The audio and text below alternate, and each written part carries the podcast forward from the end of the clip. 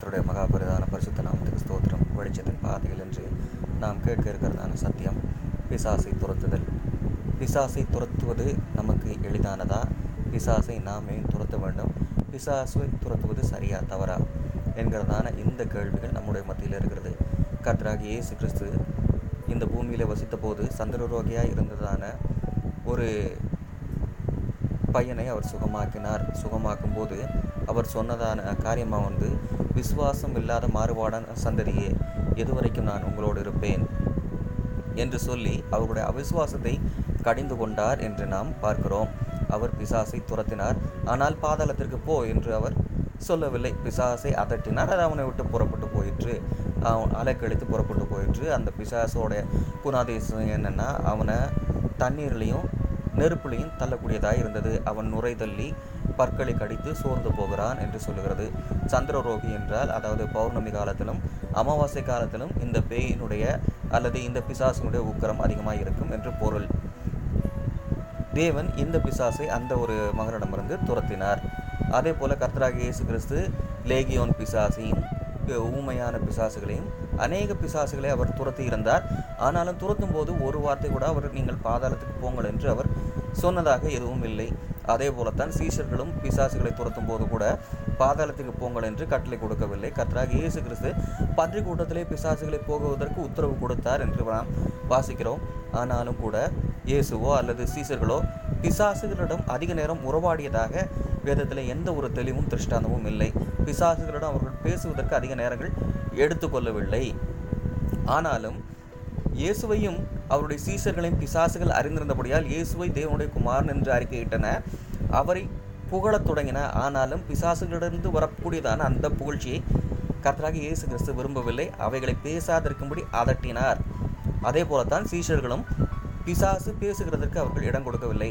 ஆனாலும் இன்றைக்கு இருக்கிறதான நம்முடைய ஊழியக்காரர்கள் அவர்கள் என்னென்ன பண்ணுறாங்கன்னா பிசாசு பேசுகிறதுக்கு நேரம் கொடுக்குறாங்க. பிசாசு வந்து அவன் பொய்யனும் பொய்க்கு பிதவமாக இருக்கிறான். மறித்து போனவங்களுடைய பேரை சொல்லிக்கொண்டு அவன் பூமியில் வந்து பொய் சொல்லுவான். ஒரே தரம் பிறப்பதும் பின்பு மறிப்பதும் யாவருக்கும் நியமிக்கப்பட்டிருக்கிறது. அவர்கள் அவர்களுடைய கிரியைகளின்படி அவர் அவர்களுக்கு அளிக்கும் பலன் அவரோட கூட வருகிறது என்று நாம் அறிந்திருக்கிறோம். அப்படியானால் மறிக்கிற மனிதன் அவனுடைய கிரியைகளுக்கு ஏற்றபடி ஒன்று பாதாளத்திற்கோ அல்லது பரலோகத்திற்கோ தான் போக வேண்டும். இடையிலே அவன் மீண்டும் பூமிக்கு வருவதற்கு இடமில்லை என்பதை வேதாகமும் மிக தெளிவாக சொல்லுகிறது. லாசர் என்கிறதான ஒரு மனிதன். பூமியிலே தரித்திரனாயிருந்தான். ஒரு ஐஸ்வானுடைய மேசையிலிருந்து விழுகிற துணிக்கைகளினாலே தன் பசியை ஆற்ற ஆவல் கொண்டிருந்தான். அதை அவர்கள் அவனுக்கு தரவில்லை என்று சொல்லப்படுகிறது. அவன் ஆபிரகாம் அடியிலே கொண்டு போய் விடப்பட்டான். இந்த ஐஸ்வர்யவனோட நரகத்திலே தள்ளப்பட்டான்.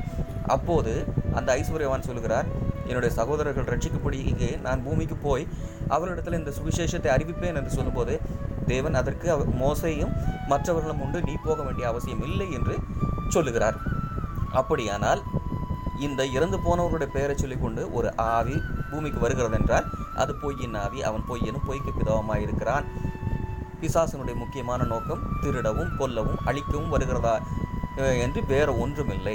அவன் இந்த ஒரு காரியத்துக்காகத்தான் வருகிறான். எனவே நாம் என்ன செய்ய வேண்டும்?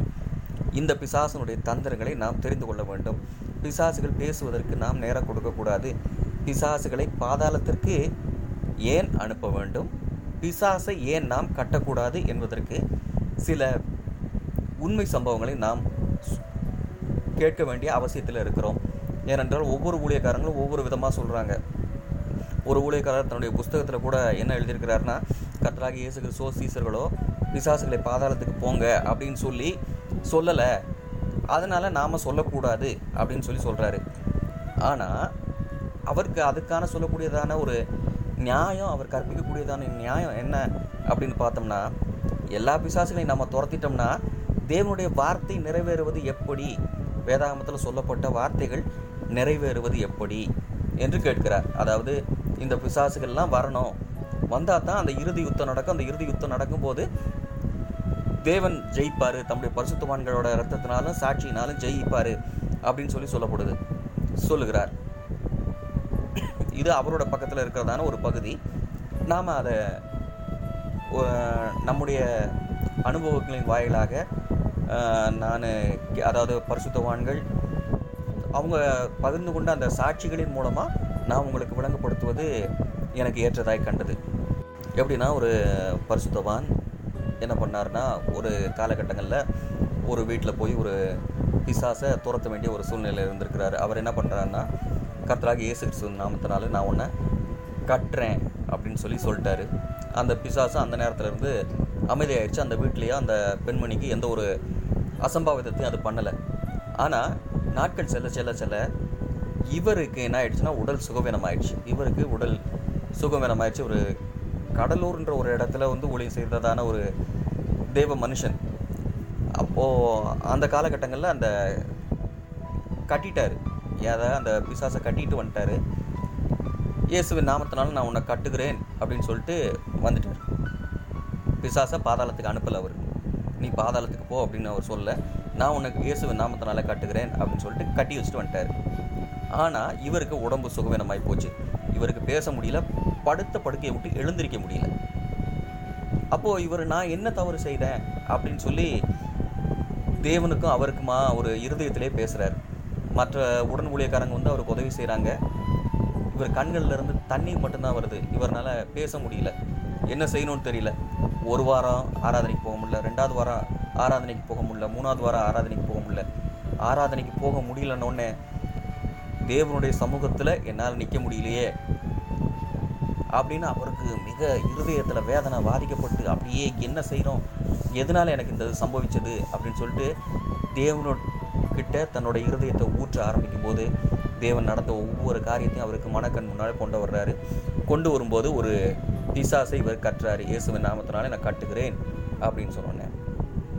உடனே இவருக்கு அந்த வந்த உடனே ஞாபகத்தில் வந்தோடனே அவர் என்ன பண்ணுறாரு கர்த்தராக இயேசு கிறிஸ்துவின் நாமத்தினால் நான் உன்னை பாதாளத்துக்கு அனுப்புகிறேன் நான் உன்னை பாதாளத்துக்கு அனுப்புகிறேன் இங்கே உனக்கு இனிமேல் இடம் இல்லை.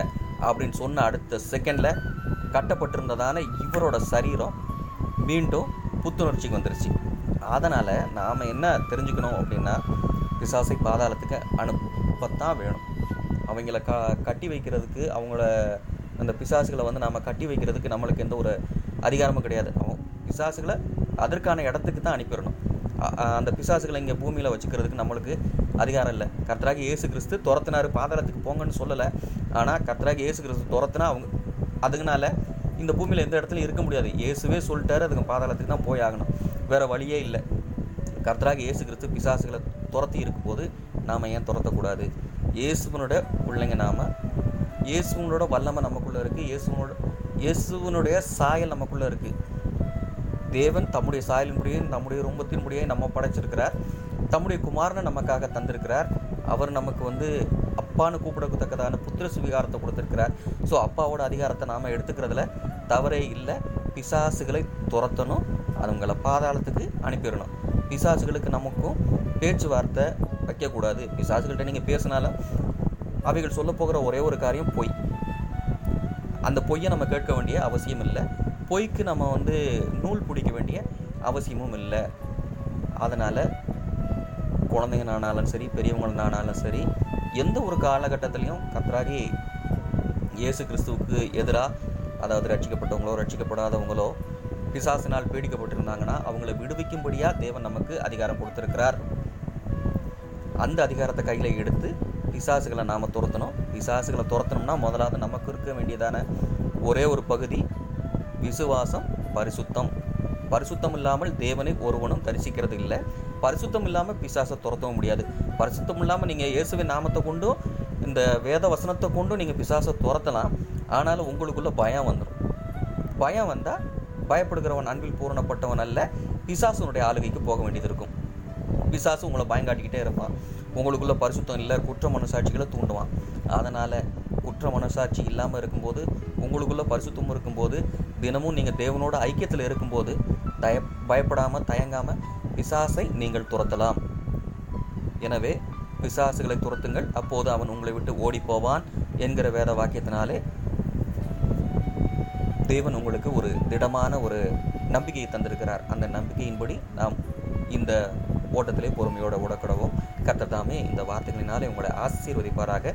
கர்த்தருடைய பரிசுத்த நாமத்துக்கு ஸ்தோத்திரம்.